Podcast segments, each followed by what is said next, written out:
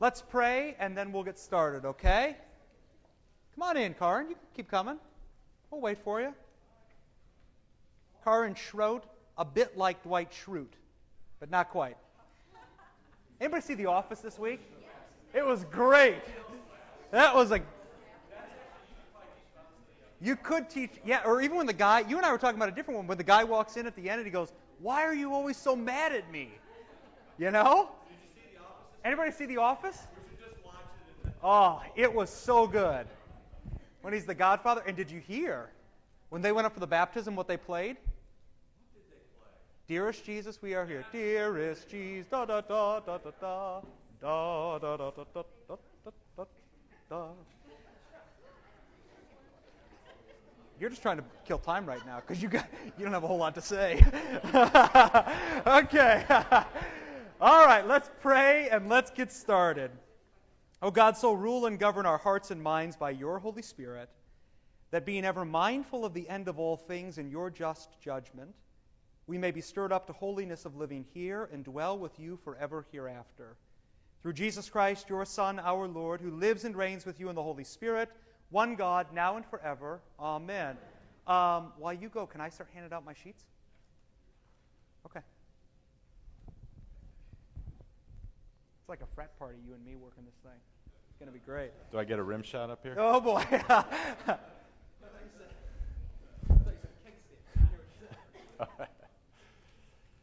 So two weeks ago, I'm talking to Joe, and he asked me to do this. Got to say yes to your leader, so here I am. Um, so my grandfather was an actuary, and um, he liked numbers. Uh, he always, uh, on our birthdays, he would always give us birthday cards that would find special connections with our uh, whatever year it was. And I specifically remember, like on my ninth, he said he gave me a card that said, uh, you know, why, why nine was really important for me because I was born on the 18th, so one and eight is nine. I was born at 9, 27, two and seven, nine. Uh, I was nine pounds nine ounces when I was born. Sorry, mom. Uh, and I was a small one. So, that being said, we're going to talk about Noah today. Um, I'm sure you can see the connection. Uh, anybody not know the story of Noah? If you don't, we need Sunday school teachers. Uh, you can learn it while you tell it. Um, so, here's my story. Man's day shall now be 120 years. That's one of the numbers. Seven people on the ark, 300 cubits long, 500 or 50 cubits wide, and 30 cubits high. Uh, two of all animals, seven pairs of clean animals, one pair of unclean animals, seven pairs of birds. Noah was 600 years old. After seven days, uh, that means on the eighth day, because it's after the seventh day, the rain began. Uh, let's see, it was 600 years, two months, 17th day. The fountains of the great, great deep burst forth and the windows of the heavens were opened, and rain fell upon the earth. For how many days? 40 days and 40 nights. I think we all know that.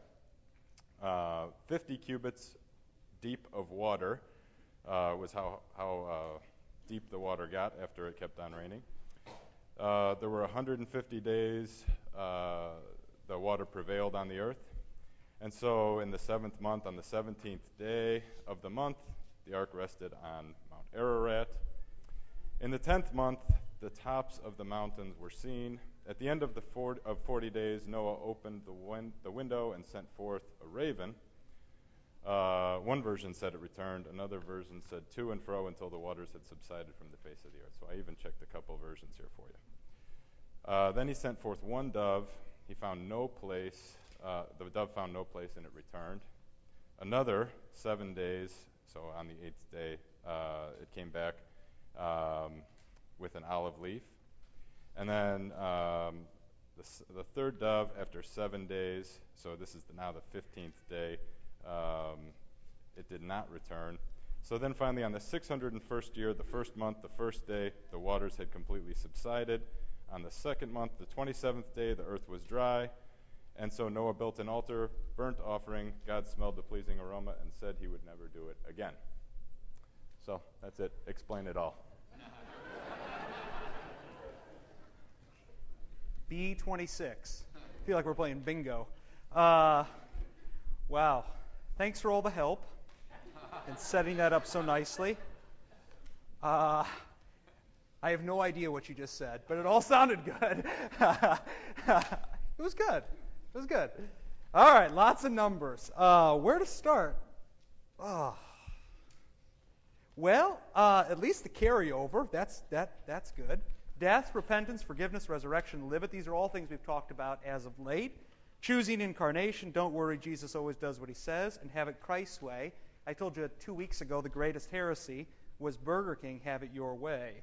Um, actually, what James brought up, all kidding aside, I give James a hard time because because you give me a hard time. So, uh, no, all kidding aside, Noah is really all about the numbers. Okay, so all the numbers he gave you, while you may have sort of glazed through that, I mean, he gave you some very important stuff. Noah is defined primarily by the numbers.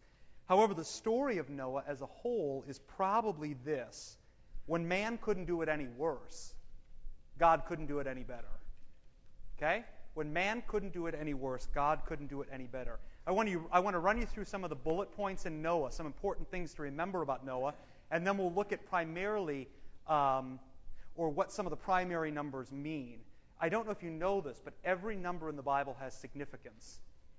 So we sort of say, oh, isn't that great? 30 cubits, or eighth day, or eight people on the ark, and it's not that big of a deal. Every number in the scripture has significance. And the church fathers, in particular, saw that better than we see that today. Okay? Uh, and partly that's because, you know, that was their culture, that was the way they operated, that was the way they were taught, that's the way they read the scriptures. But for us today, we have to recapture that deeper meaning that's behind numbers and purses and persons and places and things. But just the story of Genesis. What do you need, man? Okay. Uh, just the story of Genesis. When man couldn't do it any worse, God couldn't do it any better. Genesis 3 to 6. Go home and read this today. And everybody thinks Genesis 1 and 2 are great. Genesis 3, then, everything hits the fan, and it goes, you know, from, from bad to worse in 3 to 6. But what sets Noah apart, and Noah's name literally means rest. In the Latin, you heard it today. It was sung by the by the octet. It was or the I don't know how many people they had up there, but it was great. In the Latin, rest is requiem. So you go to a requiem mass, a rest mass. Noah's name means rest, and it's interesting because Noah's life is not very restful. What sets Noah apart, though, is this. Verse, chapter 6, verse 8, he found favor in the eyes of the Lord. However, you need to be a Hebrew to understand what that means. It doesn't mean that Noah did a lot of good stuff and was found favorable in the eyes of the Lord. What it means is, in the Hebrew, the Lord looked upon him favorably. Now, that's a Lutheran way of talking. You know, Betty, the Lord's always been a Lutheran. The Lord's always been a Lutheran. Yeah, exactly. I'm not kidding. That's great. the rest of the group doesn't believe me. No, the Lord's always been a Lutheran. He's always been a Lutheran for any number of reasons. One is he always works by means, and two is he always makes the first move. This is great classic Lutheran Reformation theology. The Lord always makes the first move. Noah doesn't deserve to be favored, but the Lord looks upon him favorably. Also, then, chapter 7, what does he do? He builds this ark, he puts all the animals on it, and um, he's going to be the safe haven in the midst of a storm that'll destroy the entire creation. You have to begin to see the ark as a floating Eden. Everything that was created in Eden finds its place on the ark. The ark is Eden. The Lord then, verse 16, shut him in. Who does the verbs? The Lord does. The flood continued 40 days on the earth. 40 is a very prominent number. How many days was Jesus out in the wilderness? 40 days, right? 40 is also important. How many years did they wander in the wilderness? 40. See how easy this is? But God remembered Noah, or literally, God was faithful toward Noah. And what happens then? Noah sends out a dove. The dove, of course, is an image of what person of the Trinity? The Holy Spirit. And Jesus is always called the great olive branch. So when the dove goes out and finds an olive leaf, you should see at least in that image the Holy Spirit and Jesus the Christ. How many folks were saved on the ark? Eight folks. So if you saw Noah's remarkable journey, there was a bit of heresy in that. How many, how many folks were in Noah's remarkable journey? However many kids were in the middle school at that time. I don't know. You all see this? Thank you. Yes. I thought it was funny at the very end. They say all these people were saved. And you look up there, are like 62 kids on Noah's Ark. You're thinking something is not right here. Eight people saved on Noah's Ark. And you remember, I don't. Maybe you don't remember this. In the creation account, at the, at the end of every day, what does the Lord say? There was evening and there was morning the first day. There was evening and there was morning the second day. There was evening and there was morning the third day, the fourth day, the fifth day, the sixth day. But guess what? On day seven, what does the Lord not say? There was evening and there was morning. Why is that? Why do you think that is? Why was there evening and morning every day, but there wasn't evening and morning on the seventh day? Because the seventh day doesn't end. The seventh day never ends. And of course, then it does end because the Lord sends a great flood, but that's why there aren't seven people saved on the ark. There are eight people saved on the ark. Eight is the new number of the new creation. The Lord did everything he needed to do in seven days, and we screwed it up. What does he do? He starts over, and he saves not seven people, he saves eight people to show eight is the number of the new creation. And then that translates all the way to the New Testament you know, when does Jesus rise from the dead? The eighth day, right? When does he appear to the people in the upper room? The eighth day. When does he go to Emmaus? The eighth day. Okay? All these things happen on the eighth day. That's the number of the new creation. And through it all, God was active and Noah was passive. Noah wasn't a robot. Okay? He's no different than you and me. But the guy who did the great verbs of salvation was not Noah. Noah was the Lord's man but the Lord did the verbs. He had him build an ark, he shut him in, he sent the flood, and he saved eight people, and he had the little birdie bring back a piece of an olive leaf to show in all of this it was Father, Son, and Holy Spirit at work and saving Noah. Now, how was Noah saved? How was he saved? It's very simple he was put on the ark. If you weren't in the ark, what happened? You drowned, right? This is very easy. How was Noah saved? He was inside the ark. Okay? Now, the ark, and I want you to flip to, you should have some stuff attached there. Um, flip to the very last page. It should say Louth at the top. Genesis 6, 11 to 16. I should have written in there Andrew Louth. Okay? I don't know if you've ever thought about this, the dimensions of the ark. This is why it was so good that James gave us all the numbers. The dimensions of the ark actually resemble a human being. And I'll show you this in just a second. Look at, well, let's look at both these. Look at the one that says mystical meaning of the dimensions of the ark, St. Jerome, the guy who translated the Bible into Latin. We read in Genesis that the ark that Noah built was 300 cubits long, 50 cubits wide, and 30 cubits high. Notice the mystical significance of the numbers. In the number 50, penance is symbolized because the 50th psalm of King David is the prayer of his repentance. Isn't that interesting? 300 contains the symbol of the crucifixion, the letter tau. That's a sign for the cross in the scriptures. Bump down. No one marked with the sign of the cross on his forehead can be struck by the devil. He is not able to efface this sign, only sin can. Isn't that great? The devil can't destroy you if you've got the mark of the cross on your forehead. That's why the first thing in the baptismal rite, what do we say after we ask, How are you named? Receive the sign of the cross both upon your forehead and upon your heart. We have spoken of the ark, of the number 50, of the number 300, let us comment on the number 30, because the ark was 30 cubits high and finished above in one cubit. First, we repent in the number 50. Then, through penance, we arrive at the mystery of the cross. We reach the mystery of the cross through the perfect word that is Christ. As a matter of fact, when Jesus was baptized, according to Luke, he was 30 years of age. These same 30 cubits were finished off one cubit above.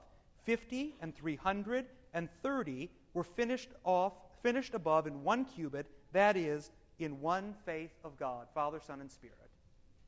Now, that's very mystical. But the next one is even more interesting. Look at the next one St. Augustine. So this is fourth century. Undoubtedly, the ark is a symbol of the city of God on its pilgrimage in history. It is a figure of the church that was saved by the wood on which there hung the mediator between God and men, himself, man, Jesus Christ. So the wood of the ark is the wood of the cross. Even the very measurements of length, height, and breadth of the ark are meant to point to the reality of the human body into which he came as it was foretold that he would come. So now just listen to this. The dimensions of the ark proportionally are the dimensions of a human being. It will be recalled that the length of a normal body from head to foot is six times the breadth from one side to the other, and ten times the thickness from back to front. Measure a man who is lying on the ground, either prone or supine. He is six times as long from head to foot as he is wide from left to right, or right to left. And he is ten times as long as he is high from the ground up. That is why the ark was made 300 cubits in length 50 in breadth, and 30 in height. As for the door in the side, that surely symbolizes the open wound made by the lance in the side of the crucified. The door by which those who come to enter come to him enter in, in the sense that believers enter the church by means of the sacraments that issued from his wound, blood and water, baptism and Eucharist. It was ordered that the ark be made out of squared timbers a symbol of the four square stability of a holy life, which, like a cube, stands firm however it is turned. So it is with every other detail of the ark's construction. They are all symbols of something in the church. You ever think about that? I didn't. The ark is not only a symbol of everything in the church, but proportionally, the ark is a symbol of the man. And you know from Psalm 1, blessed is the man. It's gender specific. It's a man, and it's also one man. Who is it? Jesus.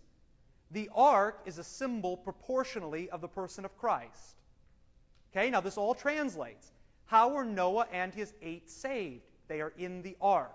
How are you saved? You are in Christ. And you know from Ephesians 5, Christ is not nebulous or abstract, Christ takes concrete, tangible form in what?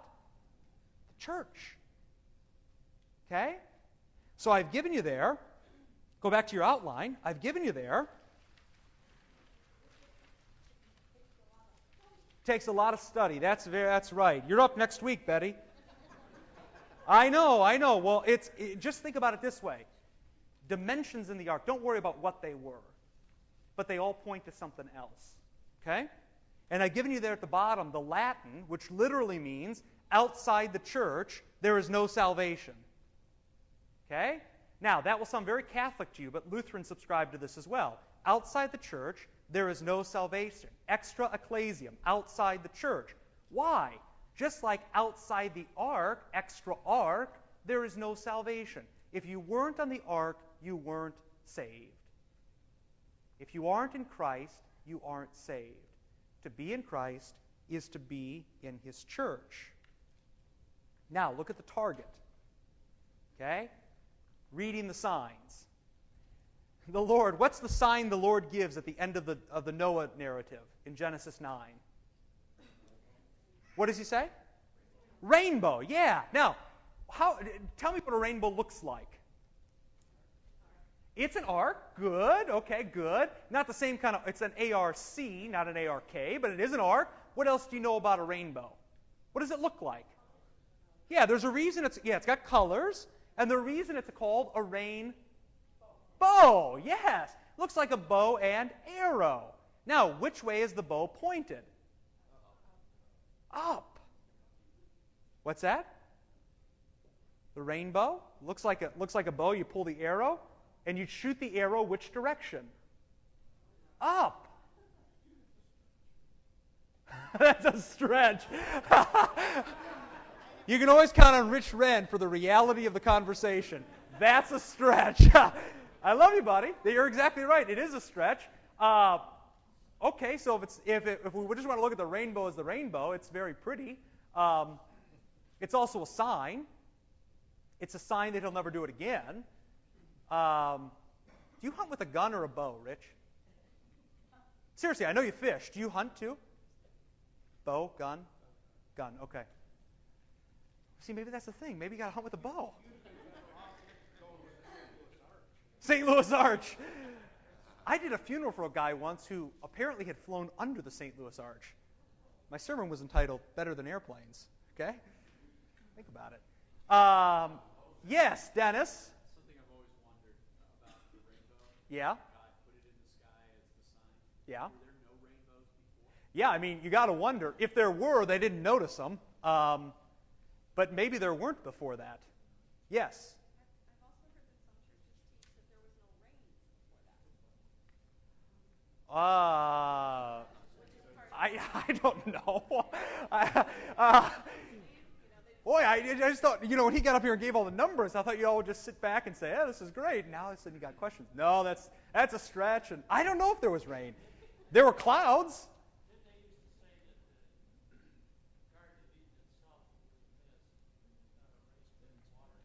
Where do you learn all this stuff? Interesting. What did you say? Moody Radio. I woke up, hey, no lie. For some reason in our bedroom, the alarm clock is set to Moody Radio, which is scary enough. But when it went off the other day, no lie, at 6 a.m., they said, We're interviewing someone who's doing humanitarian work. This is Reverend so and so of the Lutheran Church Missouri Synod. I quickly got up and turned it off. Uh, no, Moody Radio. I mean, can you? Yeah. So I don't know. Was there rain? Who knows? Here's the thing Eden only had what was good for you. So if rain was good for you, they would have had it. If rain wasn't good for you, they wouldn't have had it. Maybe you didn't need it. Uh, Who knows? Maybe the Lord, I don't know how he operated. I don't know what Eden was like. This is like, um, uh, what's, what is the thing that, oh, it's like when Luther talked to this little schoolboy. Do you remember this story? The schoolboy says, What was the Lord doing before creation? Do you remember this?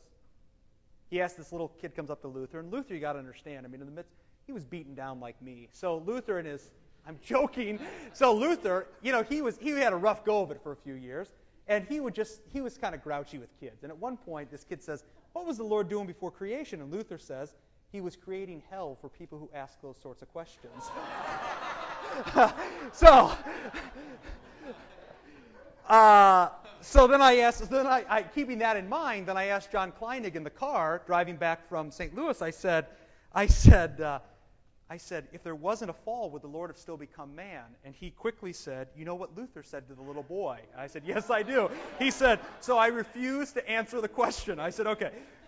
So, was there rain? I don't know. Um, was there was it mist? I don't know. We only know what the Lord says in Scripture, which is there are animals and there's water and there are clouds and there's height and there's depth and there's all these other sorts of things and there's a tree. But whatever was there, including the animals, was not meant to bring you harm or to make you upset. Emma said to me the other day, "How come there are mosquitoes?" I said, "Because the Lord wants you to be angry every once in a while." Which wasn't right. And of course she says, well, that's not what Mrs. Gady says. I said, Well, what does Mrs. Gady say? Mrs. Gady says he doesn't do anything to make you angry. I said, Yes, Mrs. Gady is right. Uh, so nothing there would have made you angry. Was is the bow a stretch? Yeah, it's a stretch. Here's what you do know. Look at number four. It's a sign. He says it's a sign. And this also is not a stretch because it's the same Greek word. So this is a sign semeion in Greek of the covenant, chapter 9, verses 12 to 13. You remember he, verses 12 and 13. You remember he says that a couple times. I'm going to give you a sign to show you how faithful I am. Now, the interesting thing, John 6, this is Jesus' great discourse on the Eucharist. What happens? They said to him, the Jews, then what sign, exact same Greek word, semeion, do you do that we may see and believe you? Jesus then said to them, Truly, truly, I say to you, it was not Moses who gave you the bread from heaven, but my Father gives you the true bread from heaven. For the bread of God is he who comes down from heaven and gives life to the world. Jesus said to them, I am the bread of life. Whoever comes to me shall not hunger, and whoever believes in me shall never thirst. And you remember then a few verses later, he says, The bread that I give is my flesh. My flesh is true food, my blood is true drink. So in Genesis 9, the Lord says, I will give you a sign, semeion. I'll give you a rainbow. In John 6, they say, Give us a sign. What's the sign he gives? Himself in body and blood.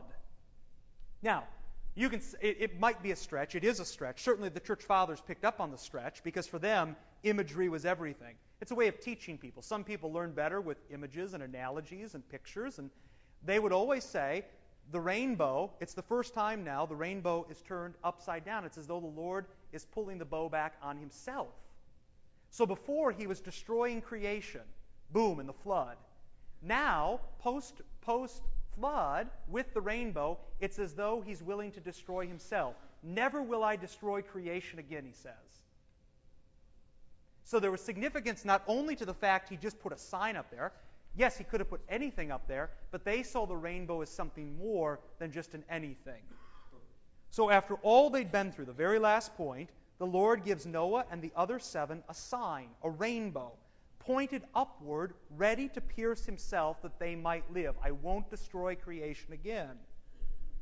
And so today, a rainbow, a sign, a sacrament, his pierced flesh and blood, John 6, found within the confines of his church on his holy day.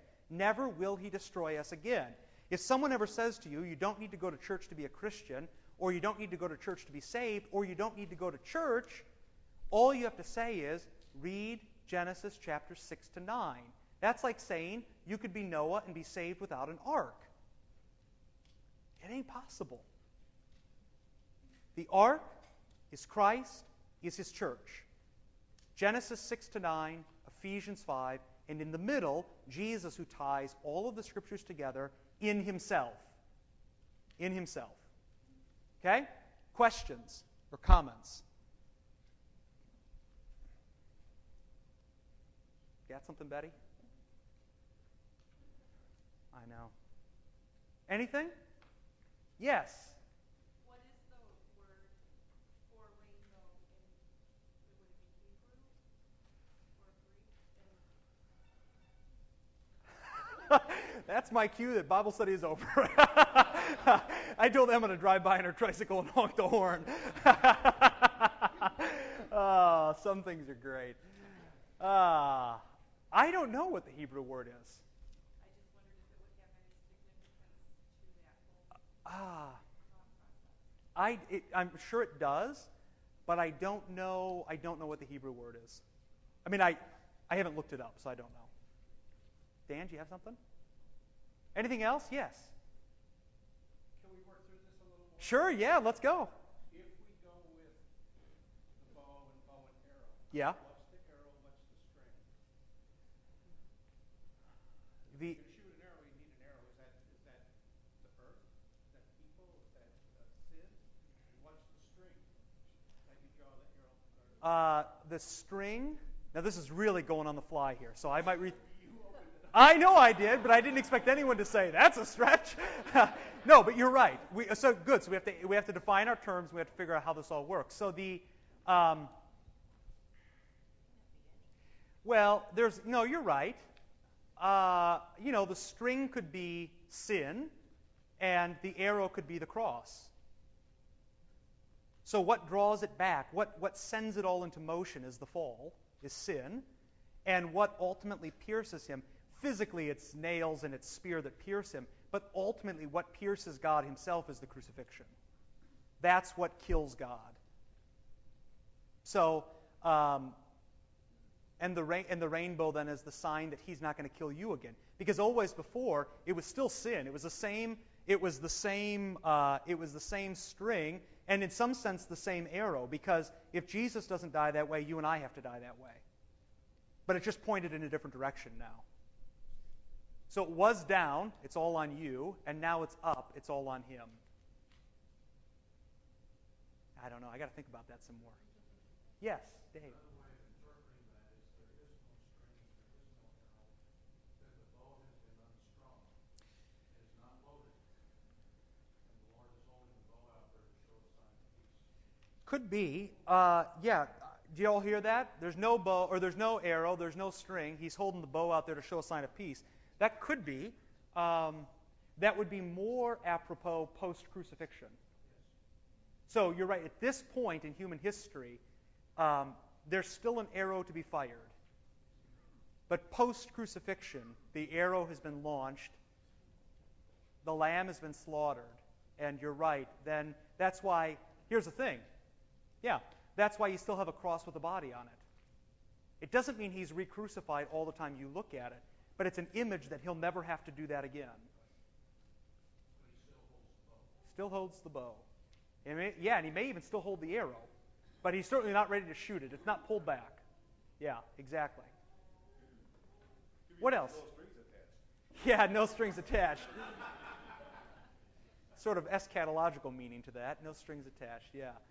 That'd be a great sermon title for this text. No strings attached. Just make sure you mention my name during the sermon. Yeah, this one goes out to Dan Kovic. Uh, thanks, buddy, for the sermon idea. That's actually, you know what? Here's the thing. This is the fun part about theology. This is the fun part about the scriptures. There's no end to what, and I know at some point you cross a limit and you say, ah, that's too big of a stretch. I don't know if this is too big of a stretch, although it does get very close. Um, but it depends on how you view the scriptures. If the scriptures are something to be uncovered, there never really is an end to what you can uncover. And that's the way the fathers viewed the scriptures. If the scriptures are something that have already been uncovered, then you sort of then you limit maybe what you can see in there. So that's always a stretch. But part of the fun is recognizing these things as beautiful things. Yes. A question on uh, the, the wording of uh, the Lord saying He'll never destroy the world again. Yeah. Did He say I'll never destroy it with a flood again? Because in the end, isn't the earth just burned up completely as with all creation, and then a new creation comes? Uh, well, he says, I'll give you a new heaven and a new earth. Um, but you know how he's going to take care of that, we don't really know. Some people uh, obviously speculate, and then you get books like Left Behind published, right? Fire could be what? Yeah, that, yeah. I was going to make a comment, but since this goes on the radio, I don't want to say. It. Not toward you, toward the fire and his love. Keep going. My sense of Revelation is not so much that the earth will be destroyed as the earth will be purified. Yeah, right.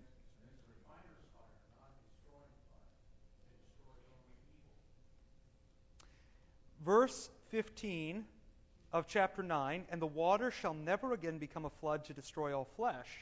When the bow is in the clouds, I will see it and remember the everlasting covenant between God and every living creature of all flesh that is on the earth.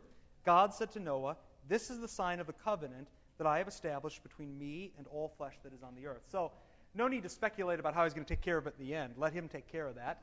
Um, speculation is al- almost always a loser's game because there's no end to it, right? Um, so you just trust the Lord and what He said. What He said is, I'll never destroy you again by way of a flood. And after the crucifixion, what He says is, I'll never destroy you again. The crucifixion is the desolation of all of creation because Jesus embodies in Himself what creation was intended to be. It's as though when He destroys Christ on the cross, it's as though He's re destroyed creation and begun anew. That's why Jesus rises from the dead on the eighth day, the day of the new creation. Okay? Jesus, you have to see Jesus as embodying humanity and embodying creation. What he does to Christ, you actually deserve for to be done to you. But he doesn't because he does it to Jesus. Okay? All right, we got folks walking in, so let's pray and let's go. Uh, Lord, remember us in your kingdom and teach us to pray. Our Father, who art in heaven, hallowed be thy name. Thy kingdom come, thy will be done, on earth as it is in heaven. Give us this day our daily bread, and forgive us our trespasses, as we forgive those who trespass against us. And lead us not into temptation, but deliver us from evil. For thine is the kingdom, and the power, and the glory, forever and ever. Amen. Thank you.